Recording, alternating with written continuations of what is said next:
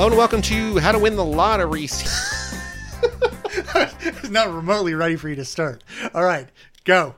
Hello, welcome to How to Win the Lottery, Season 2, Episode 9, 10, thir- 13. 13. 13, Real Life uh, by Brandon Taylor. Yep. You are, I am Joey Lewandowski, and I'm Shreds. And this this is we're off to a uh, there are no speed bumps here. It's all uh, freeway right ahead of us. Joey leaned back in his chair to stretch, and I just dived right into it. Oh, We are here to talk about real life. The the season wrapping up. Two more episodes after this. Two more books. One very long book, which I'm very excited to read, and then one book that neither of us have read before. So exciting. And then there's also going to be a couple bonus episodes that we'll surprise you with. yeah, yeah, that's it. And there's new stuff every other week at the Patreon. Early episodes and literally a bonus episode after each of these episodes, which are dumber and more fun than these episodes. Yeah, but don't say it like that. Don't say that. It's a good thing. Yeah, I guess dumber. Sure. More fun, maybe not. Well, you know, we loosen the ties a little bit. We it's Biz Kaz here at the at the How to Win the Lottery Pod, and and the the in the bonus apps we uh, you know we get in the hot tub Ooh, yeah. and we you, you know use your imagination what goes on in the hot tub. I'm going to have to crank your input up way a lot if you're going to whisper like Oh, that. sorry, I didn't realize I was whispering. Yeah, you and Joe, my two podcast co-hosts, this- like have a real uh, volume modulation issue. and because I edit every podcast, All right, don't don't take me to task here. I got to ride the boards now because you're all over the place. so, Real Life by Brandon Taylor was released in 2020, shortlisted for the Booker Prize. What is the Booker Prize? Uh, the Booker Prize is, I believe, a uh, prize that goes out to all um, uh, countries in which English is the native uh, language. So, what is, what, it's just like best book? Yeah, best book written in English, I think. Meg Mogg and the Girl Who Became the Booker Prize. What? Hold on. Literary prize awarded each year for the best novel written in English and published in the United Kingdom or Ireland. Yeah, okay. So the book has to be pu- like, yeah, okay. So it's a British award, and it- Okay. it has to be published in. So um, shortlisted means like it was like nominated for best picture, basically. Yeah. Okay. Mm-hmm. So this is his debut novel. Well, no, a little different than that because there. I don't know why book things do this, but there's long lists and short lists. So there's a nomination process before there's the nomination process, and then there's a winner. After Oh, so that. well, like that's just like the Oscars. Like there's every country nominates a film for best international feature or whatever they call that award now, and then from that list of like 35 or 40, they pick five, and then they pick one of the five for the one. yeah, that sounds right. This is his debut novel. He is he considers himself. I wrote it down somewhere. A scientist turned novelist That makes sense. because real life is largely autobiographical. I don't know if it entirely is, but it's a campus novel, coming of age novel, partly autobiographical, telling the experiences of a gay black doctoral student in a predominantly white Midwestern PhD program at a school we never know what it is. Yeah, are you just reading the Wikipedia? Yeah. Okay. I'm I'm giving some some flavor text to this. He also wrote a collection of stories. Did you read his collection of? I- You hadn't read this book before. This is the first time you read this, right? First thing. He wrote a collection of stories that came out last year, 2021, called "Filthy Animals." Okay. So he's prolific. Two years. Can I- can I ask you, based on uh, what we read, based on real life, will, would you read his short story collection? I would be interested in reading if you're like, hey, I read this and here's like the best one. I would read. I would read more. I don't know if I'd read a full collection of stories, but I would definitely be interested in reading more from him. Okay. Short stories, I think, are hit or miss, and that's not that's not a him thing. That's just a anthology of anything, or just like a yeah, collection I, is you know, like I thought for a little while, um, I was like, we could do a short story module, but then you can't because, like, what would we do? Just like think, talk about individual short, like multiple individual short stories, and leave out the weak ones. It just feels like a be- like a whole different process. you would have to do like these three Flannery O'Connor short stories. yeah, yeah, yeah, and it wouldn't. It doesn't seem like it would be very good to me. Something I did in AP English where everybody picked an author, like a short story author, I think, and you picked you you wrote about like 10, five or ten of their stories for this for the class, and then you picked one for everyone to read, which was kind of a cool thing. That is a cool thing. So I did. Five or ten though, huh? I think so. I did Ambrose Bierce. Okay, that guy's got more than just incident at Owl Creek Bridge. He's got a whole slew of them. That's the only one I remember though. Because I asked my teacher, I was just like, "What's something that's like?" I'm like, "I'm in the mood for like a Twilight Zone kind of thing." He's like, "Oh, Ambrose Bierce." Because the because of the one story. Are, Probably. are the other stories like that? I think they're largely like kind of mystery-ish sort of with thing. like the oh my god, a twist at the end. Yeah. There's one I want to say. Oh, I don't remember. This can be a spoiler for a story I do not remember the name of, but it's about like a, a. I think it's like a guy. They all have like a twist. I think. There's a guy who's like dying of wounds or something. I don't know. I don't remember the detail, but it's basically like he kills himself as help is coming over the, the horizon. Like as he puts the knife into his stomach, he sees help coming. Yeah, it's like the end of uh, the the section in um uh what's the name of that last Coen Brothers movie? Not Macbeth, but the one before then. Oh, uh, Buster Scruggs. Yeah. the Ballad of Buster Scruggs. Yeah, there's the sec there's the section with um uh, Zoe Kazan, yeah. and and it's similar to that. That's my favorite part of that movie. I saw a good tweet this week as the world is on uh, nuclear watch that was like, I'm preparing my surroundings for the nuclear fallout with all the books I ever want to read and one pair of glasses delicately placed atop one stack. Yeah, Shout out Twilight Zone. Brandon Taylor wrote Real Life in less than five weeks. Jesus Christ. Quote, I was like, I'm going to sit down and knock this out so I can get on with my life. Writing a novel ruins your life in really specific ways because you have to live inside of it. It's just a sustained exercise in being miserable, which is funny because when we talked to Blake Middleton last episode or last week or whatever, whenever, he's just like, yeah, this took me years. He's like, I hated it. So like, I just like how like Yeah. authors are just like, I hate writing. I can actually see um it it seems to me like a book that could be written quickly, right? Because it's not structured complexly. It doesn't have that many interchangeable parts. It's largely uh, the complexities in it are emotional complexities, and like that can be hard to get out. But like if you're just right, like if he's just writing from his gut, like I think that emotional stuff is probably there. So I could see doing a novel. I mean, I couldn't do a novel like this in five weeks because I am not Brandon Taylor. But like, I it, it doesn't seem like like if if he were like it took me 15 years to write this novel, I'd be like, why? Right. But like for something like um. I don't know, like Underworld or something like that. Like when, it, like if if Don DeLillo were like, it took me 15 years, I'd be like, I get it. And that's not to say that Underworld is a better book than Real Life, It's a more complex Um, book. but only complex in in that like you would have to it's complex structurally it's complex as like a system Right. um whereas uh Because this book is just basically recounting of a weekend in a summer. yeah it's like a guy puking like in the best way like i i, I like Oh, you mean the author puking? yeah the author puking like i i, I want like i want to say that i really like this book a lot Yeah. I feel like a lot of the stuff that I've said has seemed insulting to Brandon Taylor so far. No, we both like this book a lot. Um, but like I, I think that like it feels a bit like someone just took an emetic and got it all out. I think so. Yeah, because there's a lot to unpack, which we will get to, but it is just it's again when I said, you know, Underworld's more complex, I'm not saying this isn't complex, it's just differently complex. It's just like it's a straightforward, you know, he remembers because like the last chapter is almost like a prequel. Like it ends at the beginning and makes the final mm-hmm. chapter really heartbreaking, I think. Yeah.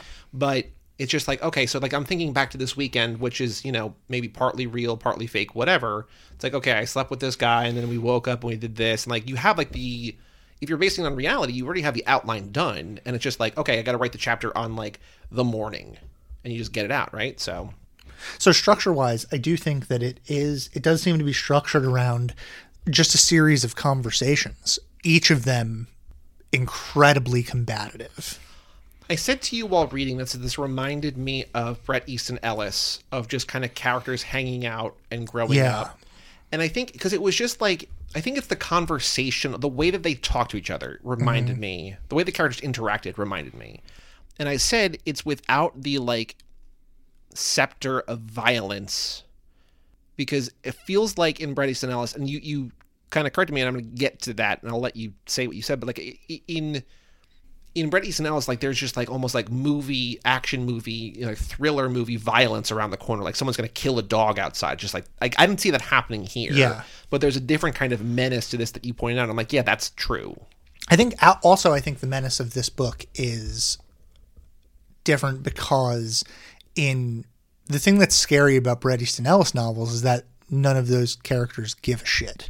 And then the thing that's scary about this is that like everyone cares so much about every word that a misplaced word in the middle of a sentence could cause another fissure to to to like create an entirely new conflict and and drive us toward this uh, drive us off a cliff. You know? Yeah.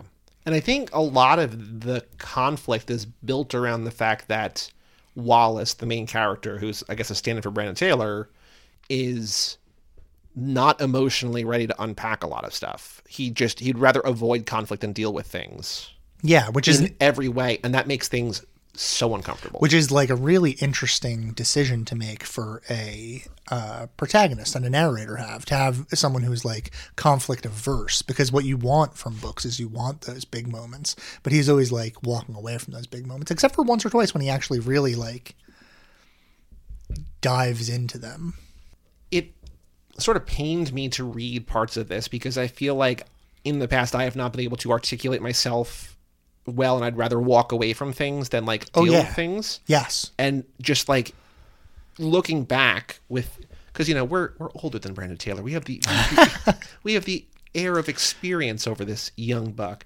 but it's just like like even I'm sure the Brandon Taylor who wrote this novel could look back at the Brandon Ta- the character that he's writing and be like do something differently, but like he has to be true to himself. But like yeah just everything he's just like when he's with Miller, he's just like I need to leave because I don't want I don't think he wants me to be around, but like he doesn't think about what sticking around versus leaving actually implies either short term, long term, whatever. right so let's um Yeah, what's it about? yeah let's actually talk about what the book's about Hit us with that plot. That space speed plot.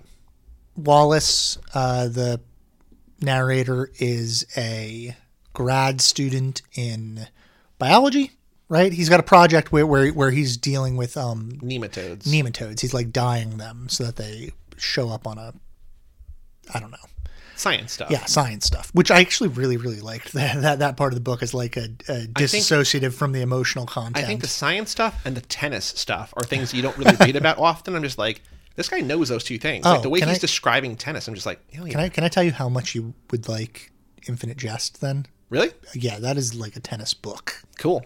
Um, But you know, like it's, it's when we talked about the art of fielding and like the way that it's like, right. oh, he knows yeah, baseball. yeah, yeah. Guy's a fan. Brandon Taylor like describing like the slice of a serve. I'm just like, that's cool. This guy plays has played some tennis. We'll do Infinite Jest at some point. Maybe. Yeah. Just got to pad out a lot of shorty books around it. Yeah. Well, we just gotta also, uh, I don't know, not post to the internet that we're doing it so that people don't um, Patreon bonus episode. attack us with knives. Uh, anyway, so um, Wallace is a guy who uh, he's dealing with a lot of emotional conflict, but he's he's also uh, dealing with feelings of inadequacy um, within the the grad program that he's in. As I think most people who are in grad programs fe- feel inadequate, he feels like he has a kind of imposter syndrome. He's also the first black doctoral student to be accepted in like decades like for like a long, long which is time. something that he's reminded of over Yeah. and over again. It's not like he was accepted and then like this is a colorblind university as like you know I mean being co- the idea of colorblindness is bullshit anyway, but like uh, he's reminded multiple times that he's there partially because he's black, which is not a kind thing to say to someone, uh, obviously. so he has uh, he has that on his mind, and then he also his father has recently passed away. His father, with whom he had an incredibly complex relationship, like mere weeks ago. yeah, mere weeks ago. Um, and he is not processing that. Did not go to the funeral. Um, is with his friends, quote unquote friends, because they, they mostly don't feel all that friendly to me. It's the so the final chapter is his arrival to the school, Mm-hmm. and it feels like they're just like they send an email around or like a Facebook thing, which is like here's who you, here's who your you know your course mates are. Good luck. Yeah, go meet them at the park. And then he's like, these are my friends. And like he's so optimistic, and then we see the the entire book is him just like self imploding. Yeah, not just yeah, yeah. Under under Uh, Not the just not just through his fault, but like yeah through- under under the various aggressions that that he that he faces throughout Yes. the entire uh, novel, and so he has a kind of crush on this guy Miller, who we're introduced as having said something horrifically racist to him. So it's it's like kind of interesting that he has this uh, relationship with him, but like it is sort of a clue, right? That like the things you have to forgive in that environment if you want to exist at all. It's like, yeah, Miller said this racist thing to me, but like if I did not forgive people saying those sorts of racist things to me, I would be completely alienated from my entire existence at this school because everybody is saying something along those lines. He also says something to Miller. I don't remember who says what first, but they just, he describes it as like it's that feeling out point where you're not sure how you can talk to people who might be your friend or not. yeah, he teases Miller over some fashion thing, and then Miller like um, in response like when when Wallace shows up to a class lecture thing, Miller is like, "Oh, I thought they let your kind in first, or something like that." See, something about like being like standing in the back of the room or something Yeah, like that. Like yeah, I, yeah. I like you know now we're both in the back of the room or something. Like, it's just like a oh yeah that's mm. Yeah, it's like, wow, you like totally miscalculated that. You thought you were doing like a ironic racism. Uh, look at how cool I am that I can say these things, but also it's like a definitely an insult that's meant to hurt someone. yeah. That remains deniability because you can be like, oh, I'm just joking, which is like what racists do, right? because this book is built on the narrative is built on institutionalized racism and probably homophobia, Homophobia, for sure. and misogyny. Yeah. What's interesting about the group dynamic is that it's largely queer. There's like five or six. It definitely has gay energy. Yeah. because there's Wallace is gay.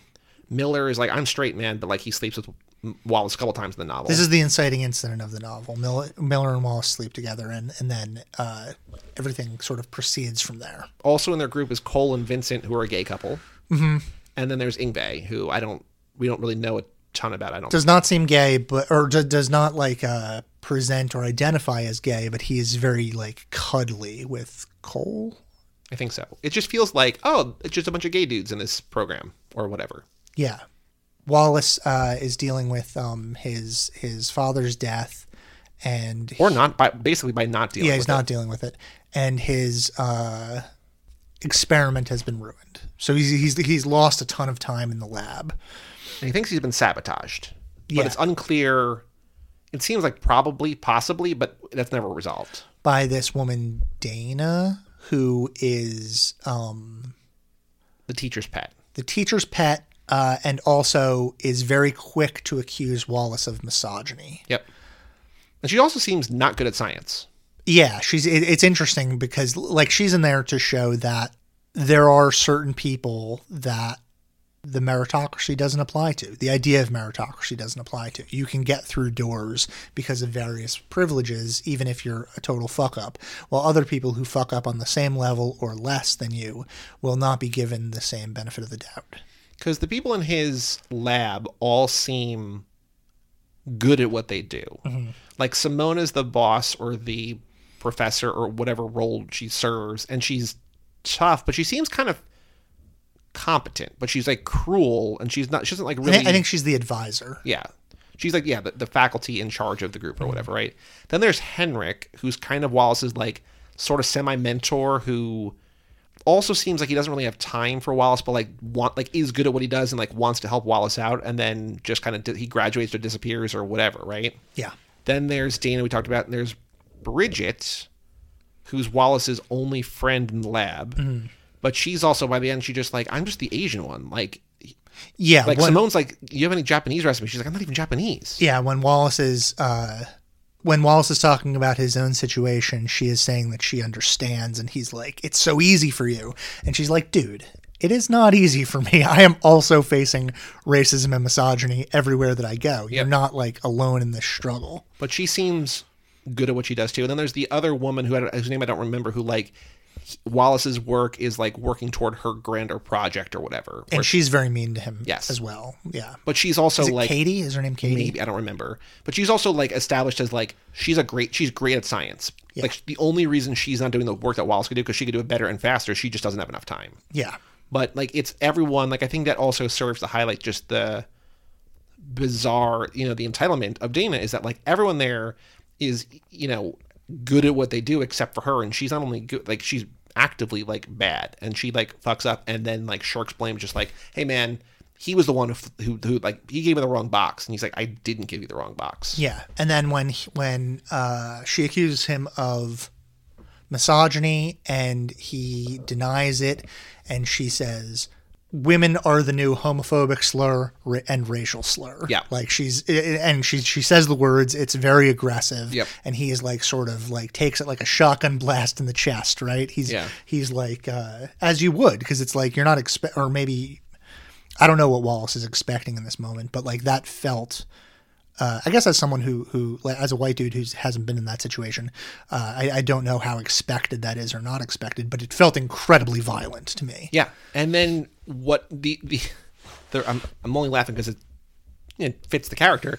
What happens from there is that Dana goes and writes an email to Simone like, "This guy's a misogynist." yeah, I'm dealing with, and and and Simone is like, I will not have a misogynist in my lab, and he doesn't. It's interesting because he doesn't fight back. He doesn't say like, well, she used these slurs. Well, because he he he feels a slight sense in relief or of relief where he just like because she she describes what Dana wrote and she's like, I knew it couldn't be this, mm-hmm. and he's like, I I I realized that like she doesn't see me as a monster, but he also like she's not like. Dana was completely wrong. She just like I knew it couldn't be as bad as this, but like I still know that you're a misogynist. I can't accept that. It's just like, yikes. So I like I was trying to think of a. Uh, well, let's get to this later. But th- th- there are like throughout the text, you go from conversation to conversation, and each conversation is its own like massive conflict, right? He has he has sex with Miller, but then he leaves. He uh, goes to play tennis with Cole, and that like turns into a kind of conflict, uh, even though like they're good friends and they're just exchanging, but like it's still fraught with a kind of tension. Because Cole's like I think Vincent's on a on Grindr basically. Yeah. Wallace is like, well, you should confront him, and Cole's like, that's I don't I don't want your advice. Right. I want your like I want you to listen to me. And Wallace is like, hey man, I'm sorry, Yeah. but yeah, every single conversation. And I was trying to find a uh, like a lineage for this kind of structure, and the only thing that I could think of was Edward Albee, who is a, a, a playwright from the '50s through. He died uh, maybe five years ago. Um, he wrote "Who's Afraid of Virginia Woolf" and a number of other uh, plays. And there's it's some of the angriest stuff that I've ever read in my in my entire life. Um, and Edward Albee was gay. Did I say a gay? Edward Albee was a gay. Um, Edward Albee was gay. I think I was going to say a gay man, and then I just said was a gay. Um, Edward Albee was a gay man. There's not that much gay content in his work, but like But you're able to read into that once you know that. yeah, I think I think I'm trying. I think like processing this anger and this level of conflict.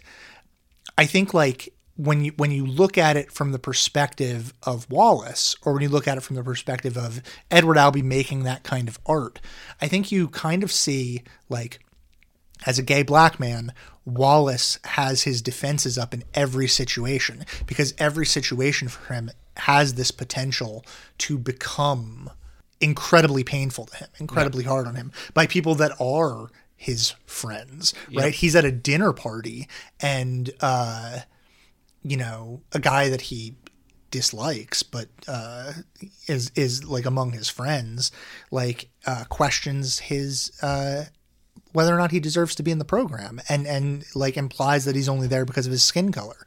And these things are happening in places that are like you know supposed to be quote unquote safe spaces Yeah. where, where you're like there with your friends hanging out. So like in every conversation he ha- there, there's like this minefield of like there's a real possibility of me getting wounded in in all of these circumstances. And life has taught him that that's going to happen because there's something that I and I might have there's a chance I misread this, mm-hmm. but I think we see read not see we read Wallace's first kiss in this. I think like when he kisses Miller, like, I think he describes it as his first kiss, well yeah it's not I, I yeah which he does describe it as his first kiss but i don't i don't think he means it like that because I bring it up because like that night he like either goes down on Miller or they have sex or whatever. But we learn it's like oh that's kind of happening quick maybe quickly I don't know. But we learn that he has been sexually abused Yeah. and assaulted and raped for most of his life. And not only that, but like then accused of being homophobic slur for like letting that happen when he was like five years old or whatever. Like it wasn't Yeah. the man that was in the house's fault. It was his fault for like letting it happen. which is how parents or people of power around us protect themselves from uh, their inability to to provide their roles as guardians, right? They say like, "Well, you were asking for it." It's like children aren't asking for anything; they're children. What are you talking? That that child could be doing anything, and they still wouldn't be asking for it. But uh, uh, yeah, so he hasn't. He has not been protected by the people that were supposed to protect him. Um, to the point, to the point where like his dad is just like, I don't want to be your father anymore, and just like moves down the road and just never sees him again. yeah, yeah, and then dies. And like he realizes by the end of the novel, he's like, I'm never gonna know why he moved out, like what I did, or what not even what I did, just like why he didn't want to be around, and now I can never ask him. right.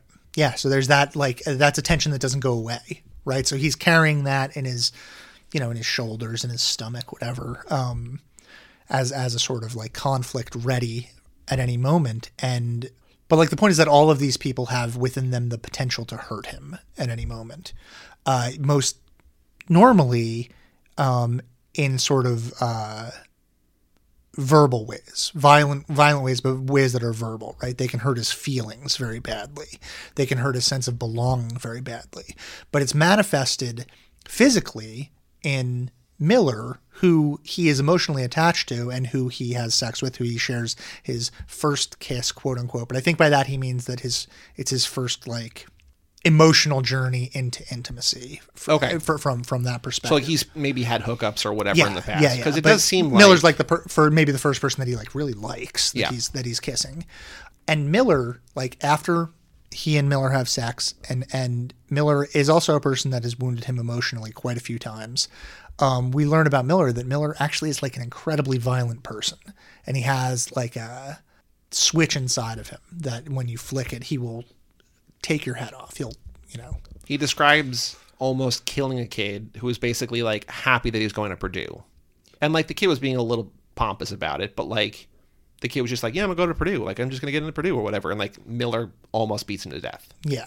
And like that's like his like he, he doesn't feel good about it. He's shameful about it but like that's he finally unloads that to wallace. Which is interesting too because he unloads that to Wallace. Like Wallace is like Wallace doesn't want to tell about his past, but Miller's like I'm not going to I'm not going to hurt you. I'm not going to like you can tell me about who you are. I want to know who you are. And Wallace says this incredibly uh painful story about him being sexually abused as as a child. And um Miller in return tells about himself. And whereas Wallace's story was about himself being abused, Miller's story was about him abusing someone. Right. And Miller treats that with the same weight. Like he he acts like it's the same level of confession. Like he and and I could see, you know, sympathy with Miller in some ways because like that is probably a very hard thing to say and of course like he probably has legitimate issues, but like it's a weird it's a weird thing to share when someone says I was abused. And You go, "That funny you should say that because I actually almost killed a kid once." it's like the jerry springer show baggage do you remember baggage I don't. it was a dating show where i don't know if both contestants had or i think it might have been like a woman and three dudes mm-hmm. and each dude had a little bag a medium bag and a big bag like suitcase sizes and each of those were a different secret that they harbored Okay. and They, they were literalizing the metaphor of Exactly. baggage. All right. and I don't I don't remember how the game worked, but she would like do whatever and like I want to hear your little baggage. And you're just like, you know, I uh, I cheated on my SATs. She's like, I don't give a shit about that, whatever. And then like somebody's big baggage is like, yeah, I murdered a family of four, and she's like, that might be a deal breaker Yeah. Why not just say the big baggage first? because I think it's a game show. Like you Oh, want to oh, oh, want oh, keep you have to you want okay. to keep people around Yeah, for the yeah. full hour. Wallace has big baggage, and Miller's is like medium baggage, but he's treating it like it's big. No, uh, baggage. well, well I, I think I think I also might have the entire concept of the baggage wrong. I've only seen like it was one of those shows where I'm like, I'm not supposed to be watching this. I'm I'm nine. It's the '90s. I'm home during the day. My mom's in the kitchen. She can't know that I'm watching baggage. did you ever watch Elimidate? No. Oh, it's a, a show where there were lots of hand jobs and hot tubs. Um, and I like I was watching that when I was I don't know how old. Cool. Um, maybe I was like of a proper age to watch that. Maybe I was watching that when I was like 17 or something. I have no concept of how old I was once you get past like 30. Why are we? Oh, oh, okay. Because like my my point here. Elimidate came out in 2001. yeah, okay. I was, I was in an college. adult. I was in college already. It debuted the week of 9/11. It's the 9/11 of dating shows. Four suitors vie for the hand of one lucky single. Right. It was it was like the equivalent. Uh, it went along with things like Room Raiders. Like they were like the same kinds of Okay. shows. Um, Room Raiders, which had a heavy presence at my college. Season one, episode two, foot fetishist. They're episode two about foot fetish. Yeah. Okay. Six seasons of that show, sixty-seven episodes. Wow, that's too many episodes. It's way too many How many how many hand jobs can you give in hot tubs? I just remember that there was always a hand job in the hot tub. Always. Um, I may have just watched the same episode over and over again. Uh, but I my point is that Nick is the um is the actor. Nick Miller is the actor. I'm saying Nick Miller because he's the guy from uh, I told you that, like, that, that because TV show. New Girl, because like we both love Jake Johnson. I was like, I'm just yeah. picturing Miller because Nick Miller. I'm picturing Jake Johnson. Absolutely horrendous Like casting. that's terrible casting. Uh, but, Um, but then yeah, So so so Miller is the actor, and uh, uh, Wallace is the acted upon. So Correct. it's not it's it's it's like not equal levels of con- confession. yeah, it would be like he's like, I was. It's not exactly this, but it's just like you know, I was assaulted because I was gay. He's like, funny you should say that. I beat up a kid for being gay. Yeah. It's actually like in some ways I can see why it is more intimidating for well, and more intimidating, I don't know, because I'm you know, I'm not in Wallace's position, so I don't know. But I can understand why it is intimidating for Miller to say these things. Because when Wallace says ad- admits his things, which is probably horrific and terrible to admit, if Miller abandons him because of that, it's because Miller's a dick. It's because Miller is like a Right. f- total fuck boy who is like uh, shallow and incapable of dealing with the emotional maturity of knowing and befriending and being in a relationship with someone who has their own trauma. If Wallace bails on Miller, it's because Miller is a violent person who Right. might like break your skull open. Yep. Which, by the way, comes to bear later on in the novel. Yes.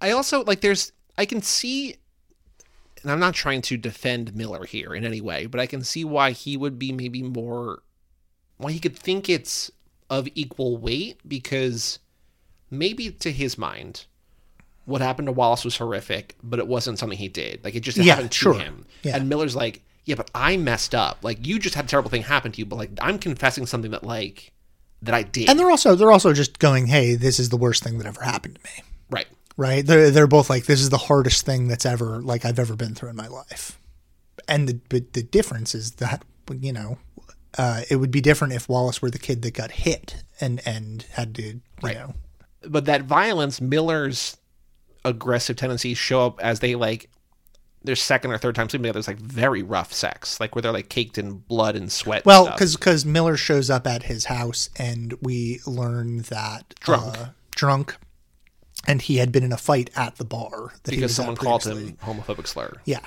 and so he reacted negatively to the to the possibly extremely negatively to the homophobic slur because he had, though previously identifying as straight, he'd been in this past weekend in a gay relationship, and all of a sudden is now identifying as this thing that he maybe had previously um, been.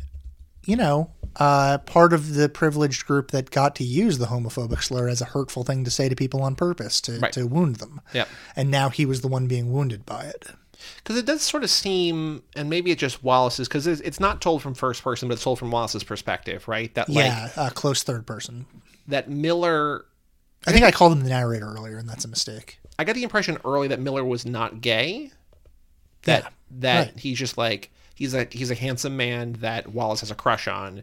But then by the end of the week, by the end of the book, which is the end of the weekend, Miller's initiating. Like he's just like like I'm into like I want I want this. So yeah, like, I don't think. Yeah, I mean, I yeah, that's it's the the fluid boundaries of sexuality. I, Yep. I wouldn't call Miller gay or or not gay, but he's definitely like having sex with men. because there's also the, the discussion within the novel of something that I'm not able to speak to, but Cole and Vincent are talking about the differences between being being gay and being queer, especially in, in regards to the dating app and in terms of open, open relationships and the other couple that they're friends that has an open relationship and like, well, they're like they're queer, they're wh- whatever, right? I'm just a gay dude, Yeah, um, which I don't have the yeah, yeah. It's a the the, yeah. I, I. I wouldn't I wouldn't try to decipher that because it feels like any any attempt that we made would be but it does feel earnest in that way. Yeah, for sure. I mean, there there is a uh, uh, people should read this book. I I, I think that like um, How'd you hear about this? I'm I, I should I probably should ask you that more often because like especially for books that you hadn't read before,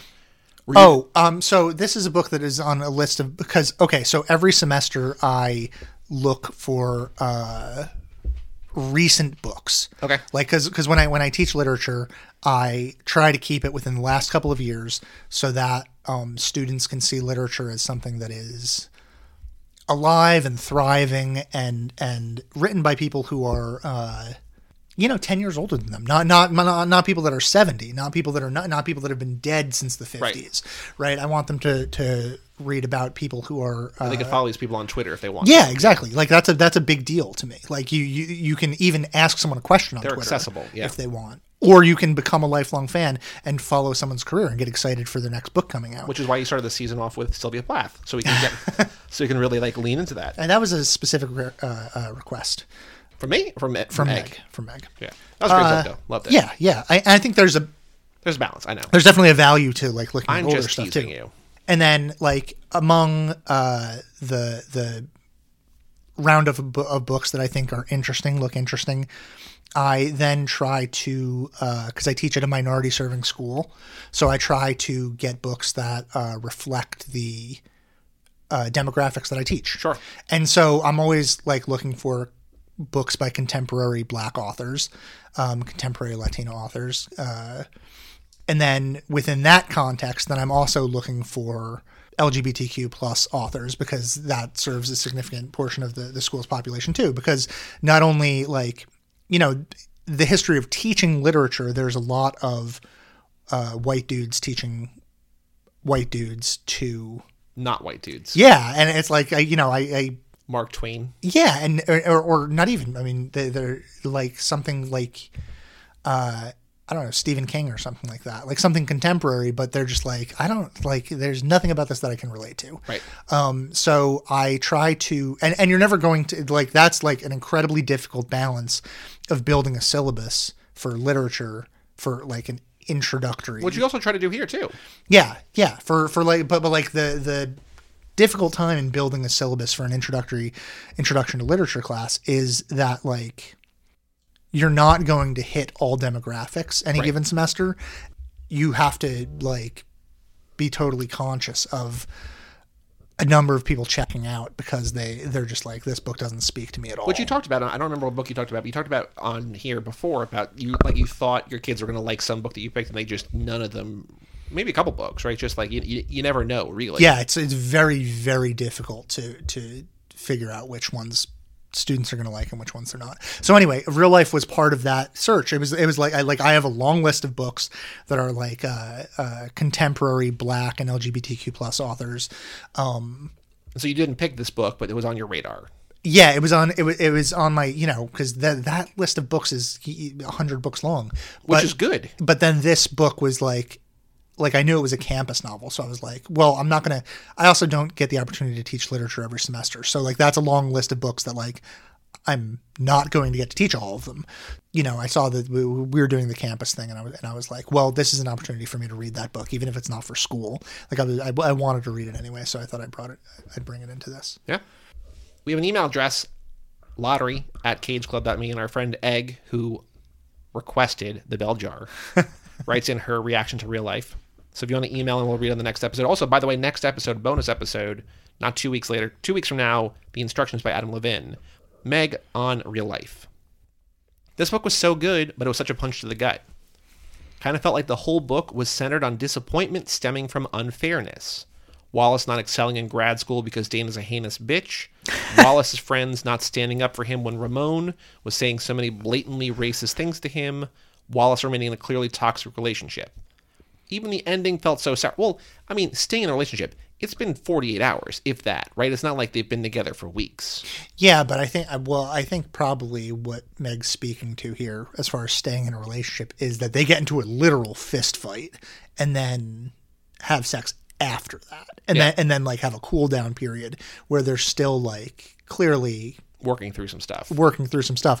Whereas like I think a lot of people, once you get to the point where he's choking him, he has his he's you know he's he's holding him so tightly that Wallace can't breathe. I think you you probably a lot of people bail Be like, "I'm that, good." from that point. Yeah. Yeah. Even the ending felt so sour. Ostensibly, it ends on a very positive note, but as readers, we know that the joy that Wallace is experiencing is not going to last. The worst part is we're left without knowing if Wallace, quote unquote, ends up all right. I gotta think he does. I mean, I don't, you know, I'm not 100% sure what all right means. I I think that these conflicts are conflicts that he goes through for his life because this is the world that we live in. And unfortunately, he has these I mean, you can work through that stuff, but I think that he has been wounded enough that he is going to have to do a significant amount of self care to get past any of that. Um, so, all right is like a, a uh, dot on the horizon, a million miles away. Also, if we take this to be autobiographical, he got through it because he's writing about it and he seems to have processed, at least to a certain extent, what happened. Yeah, maybe. I don't know. I mean, I you know, anytime someone says an an a novel is autobiographical, I always think like, uh, I wish I didn't know that because I because I kind of You want separation of church and state? I don't know. You know, this is this is a tough question. Um, we don't know what's true in the novel and what's like. Even if you say it's an autobiographical novel, we don't know what's made up and what's not. And I think it's dangerous at any point to assume that this is a thing that really happened Right. versus this is the thing that was dramatically uh, rendered. I'm sure. I'm sure that Brandon Taylor in a science program uh, dealt with issues of racism and homophobia. Like that is a certainty that like I, I would bet the house on. Sure. You know. He's two graduate degrees, so like University of Wisconsin, Madison, University of Iowa. So like he's Oh, Iowa's probably the writer's writing, workshop. which is what I thought. Yeah, he probably went to Wisconsin for science. Mm-hmm. Was like, I don't want to deal with nematodes anymore. I want to write about nematodes. yeah, Iowa. And then he went to Iowa, which is where Lena Dunham's character went in Girls. I mean, also, well, here's a fucking thing: is that I'm sure that he, I'm sure that Iowa, even the writers' conference, even like the grand liberal tradition of of the arts in college, Supremely shitty. like yeah, like I'm sure that there is still an unbelievable amount of racism and homophobia in that context. I mean, you bring up Lena Dunham, uh, like that's enough, right? Is she racist? Well, Lena Dunham is a problematic figure. Sure. Let's leave it at that. We'll get back to Lena Dunham somewhat when we get to casting.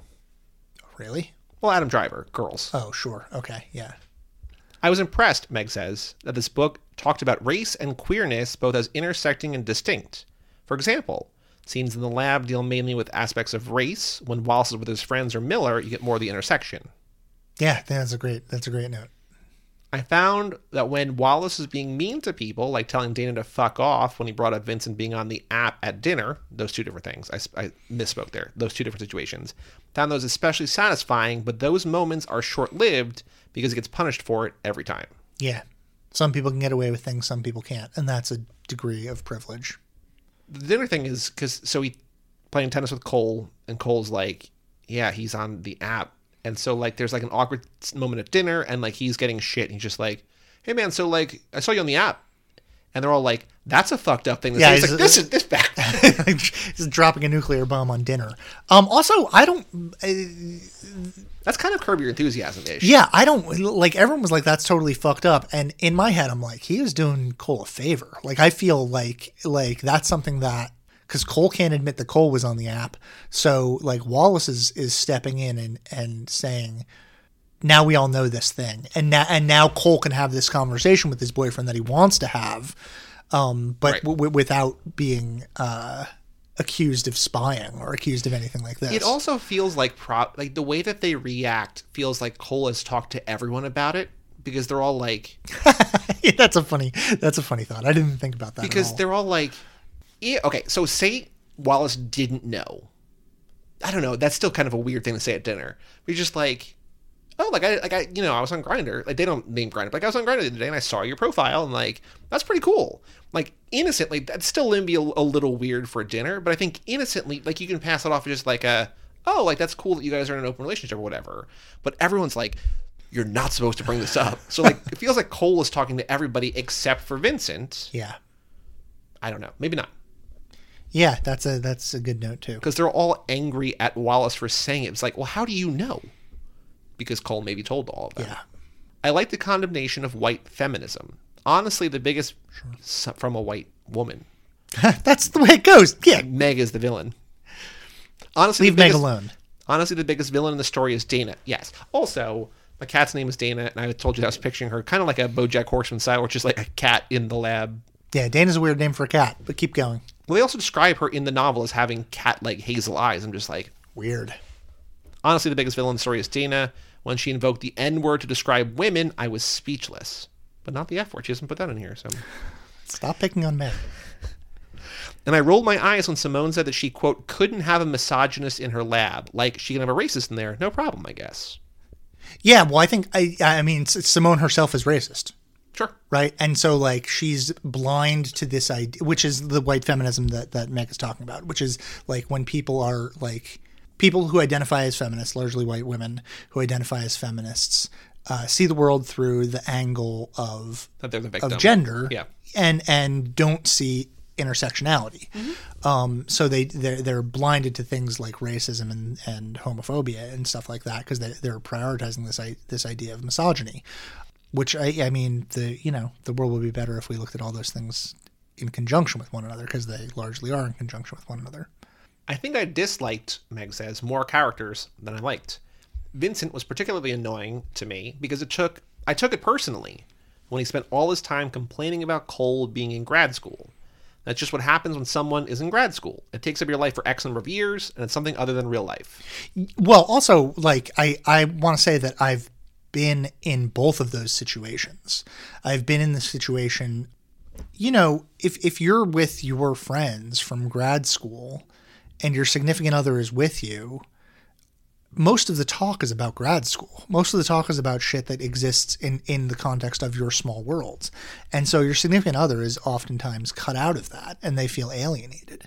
Right? And I've been on both sides of that. Although probably I've been the perpetrator of that more than I've been the victim of it. But like that's what ha- that that's like a real like regular part of a relationship. Yeah. Also, I don't want to hang out with like anybody in this book. I don't think. Maybe I do. I don't know. No, I don't I, I don't really. When we get to the thing on the Patreon thing, Bridget seems all right. Yeah. But I don't she also might be just all right by comparison. We don't really know a lot about her. Anyway, Bridget was probably my favorite character, says Oh, Meg. okay, there you go. I would have liked to have had more scenes with her. I think there were only two, but I also think her presence was limited for a reason. It's like she's in the room with us. The scene where she exposed Wallace's blind spot for racism that was not happening to him was powerful. Obviously, it's not excusing inaction, but just bringing it into the light the ignorance the people have when things are not happening to them. Yeah, and I think that's like something that Brandon Taylor is doing in a really thoughtful way, right? Because he's he's like sort of going from character to character and showing that this is true of all of the characters that they're they're all like caught up in their own uh, in the ways in which they've been victims of various aggressions without being sympathetic to the ways that other people have been victims of various aggressions. Yep. All in all, Meg says, as to wrap up the email, I found this a very powerful book. Yeah, not a fun one necessarily. No, but it's very easy to read too. Yeah, I I I went right through it. Like it took me just because I've been busy, but like I basically read this in like three or four big big chunks because uh-huh. like you can sit down and like all of a sudden you're through seventy pages. That's what I did the first night. I, re- I read 60 pages. I, I rarely read 60 pages all at once. I try to read 50 pages a day, but I, I divide it up throughout the day. But with this book, I sat down and I read 60 pages straight through the first time that I sat down to read it because it was it went by so quickly. I also do think, I think I probably think about this more often or more than other people, but like I think the chapter breaks are in good spots. Mm-hmm. Like Secret History is a very long book that has like eight chapters. yeah, This has like nine or ten chapters, but it's like half the length of Secret History basically. yeah. and it, they feel natural and they feel like okay i can have a breather or i can keep going if i want to keep going right so did you know that this is being adapted No, I didn't. so Who do we have? Who's who's? there's only one character the wallace character so on december 9th 2020 so about a year and a half ago it was announced that Kid Cudi his mad solar banner is developing an adaptation of the coming of age not real life with Cudi set to star Fascinating. Scott Mescudi. Braun Studios acquired the rights to the Booker Prize shortlisted novel Mad with Mad Solar, and then in October 21, so like six months ago, Brandon Taylor revealed he had finished the first draft of the screenplay. So he's writing the screenplay Beautiful. with That's Kid great. Cudi in the starring role. Wow. Okay. I don't know. Uh, I I don't think that I've seen Kid Cudi act before. I know he's been in some stuff. He was certainly Scott Aukerman's band leader on Comedy Bang Bang for a little while. Like that coincided with him taking care of some mental health issues. That like he like left the show to like I think he's been very publicly he's been very open about like better improving himself, and, like And that the- just kind of intersected at the same time. And then he was replaced by Weird Al, right? yeah. Okay. Kid Cudi was in like one scene of Don't Look Up as Ariana Grande's boyfriend, but like basically playing himself. Okay. He was in Bill and Ted Face the Music. He was in oh, he was in Need for Speed with our girl. That's right. That's what I'm thinking of. Yeah, that's um that's what I'm thinking of because I watched that for your other podcast. yep. Okay, yeah, and he was he was charming in that. I in- was not. Wow, I was not picturing him as as uh, Wallace at all. He's also in the upcoming Ti West film X, Okay. or maybe that's out now by the time this episode's out. I think it's out now by the time this episode's Um, out. I was thinking when I when I was reading this, um, I thought he's too old for the role, but um, I think everyone would be too old for these these roles. Even though I was Again, thinking of them gonna- as adults, You don't need to like. I was thinking of them as I was thinking of these characters as thirty years old, thirty five years old. They're probably what, like 25, 26. Yeah, but they seem older to me. I don't. They they all seem like adults in a way. But they also all seem like dumb kids. yeah, they, they- they're like straddling this this line. Um, I was thinking of Brian Tyree Henry which I think is a great cast. Great casting. Because like one of Wallace's defining characteristics of himself is he's like, I'm fat. And they're like, Yeah. You're not fat. And like he, Brian Tyree Henry's not fat, but he's also like not thin. Like Scott like Kid Cudi is thin. right, yeah, So I don't know. yeah. And Brian Tyree Henry is one of those actors that I'm just like, you, you know, th- there's that part in uh uh, that like Q and A with Kevin Smith where he's talking about Ben Affleck and he's like, put Ben Affleck in everything. Make a new Jaws. Ben Affleck can play the shark. Like that's what how I feel about Brian Tyree Henry. Like Brian Tyree Henry could play the new shark in Jaws if he wanted to. Like that guy's great. Yeah. And then you had I'd spoiled it before. Adam Driver as Miller because you need someone who is incredibly tall and uh, very physically intimidating. I also and he's also like incredibly like the character Adam on Girls is very violent. Yeah, yeah. Well, he's got that. He's got explosive anger that I think would play directly into how this role. There's a there's a really dis- there's an, a really nice description. Nice is a weird word. After they shower together toward the end, Mm-hmm. of being like even more impressed by Miller's like size, seeing him towel off in a too small bathroom, like Yeah. just like the length of his limbs. Yeah. So those are the two. What, what I would think of as the two main characters. I don't really have any casting for anyone else. I was I was just texting our friend, the Honorable Judge Matt Orderly, saying you around. He says bedtime. Sorry, fellas. Ah, bummer. Said all good, sweet dreams to the little ones. Yeah, we got uh, the the timing is just off for for when I can get up here and when we can do this. We've been doing these on Friday nights. Yeah, you, you, we record at bedtime. Did you think of any other casting for any? Because like I had, so like I was saying, and then I I, I wanted to get out of my head because it was just weird. But because of Miller, I was thinking Nick Miller, Jake Johnson, and then just on that show, Lamorne Morris. Because like there's the race, the black and white thing here. So I'm just like then it became like weird like new girl slash fiction where like Winston and Nick were sleeping together. I'm like I don't oh, want Oh, that. You're Like, so weird. But then you're like Brian Tyree Henry and Adam Driver. So I was like okay, good. Like that that got this out of my brain. So. Yeah, I think both those dudes are like 40 though, so that's a little. That's probably a little too old. Adam Driver, 38. He'll be 39 this year. Brian Tyree Henry, 39. Going to turn 40 by the time this episode's out. So Booyah. nailed it. Yeah, so that's like about 15 years too old for this, but that's fine. Doesn't matter. We have a time machine that you can put people back in any age. yeah, It's fine. I would like to see Rock Hudson as Miller, and uh, as uh, Wallace, I would like to see. Um, let's see. Uh, Ernie Hudson, yeah. Oh, that'd be great. That's a young Ernie Hudson. like Ghostbusters. Yeah. Yeah, no, no, no, younger than that. Okay. Yeah. Like Ghostbusters 2. Yeah, he was younger in Ghostbusters 2 than Ghostbusters 1. We're on Twitter at LotteryPod, patreon.com slash LotteryPod. I think our Audible thing went away, but if you go to cageclub.me slash lottery, you can do a thing there. Keep reading, please. Please keep reading. Uh, today's crime is. Wait, do you remember what the crimes were in our? Do you know the crimes in our episode in our podcast description? Because you wrote this description maybe a year ago at this point now. Uh, yeah, it's crimes that I do, right? It's like a crime that I've done every like on the day. No, okay, go ahead. What is it? Will it be something boring like credit card fraud, or something sexy like a casino heist? Yeah, I don't think credit card fraud is that boring. you called it boring. I called it boring. It's on me. What's today's crime? Uh, today's crime is uh, uh, I just gave you two. no, you know, I, I hate to, to be incredibly uh, political about this, but um, Keep in mind this is going to come out in like six weeks. I, this is evergreen, man. Bodily autonomy is democracy. Uh, so today's crime is the state continually trying to take away uh, access to abortion from people everywhere in America. That's that's that's not a fun crime, but that's a real crime that's actually happening. Transition into some upbeat song. Here we go. afraid. Do not be afraid. Your arms are wrapped around. Do not be afraid. And claps your hands resound. Do not be afraid. Your feet they map the ground. Do not be afraid. You'll have night visions. Do not be afraid. Your whole body. Do not be afraid. When it's jostled. Do not be afraid. We'll spend time. Do not be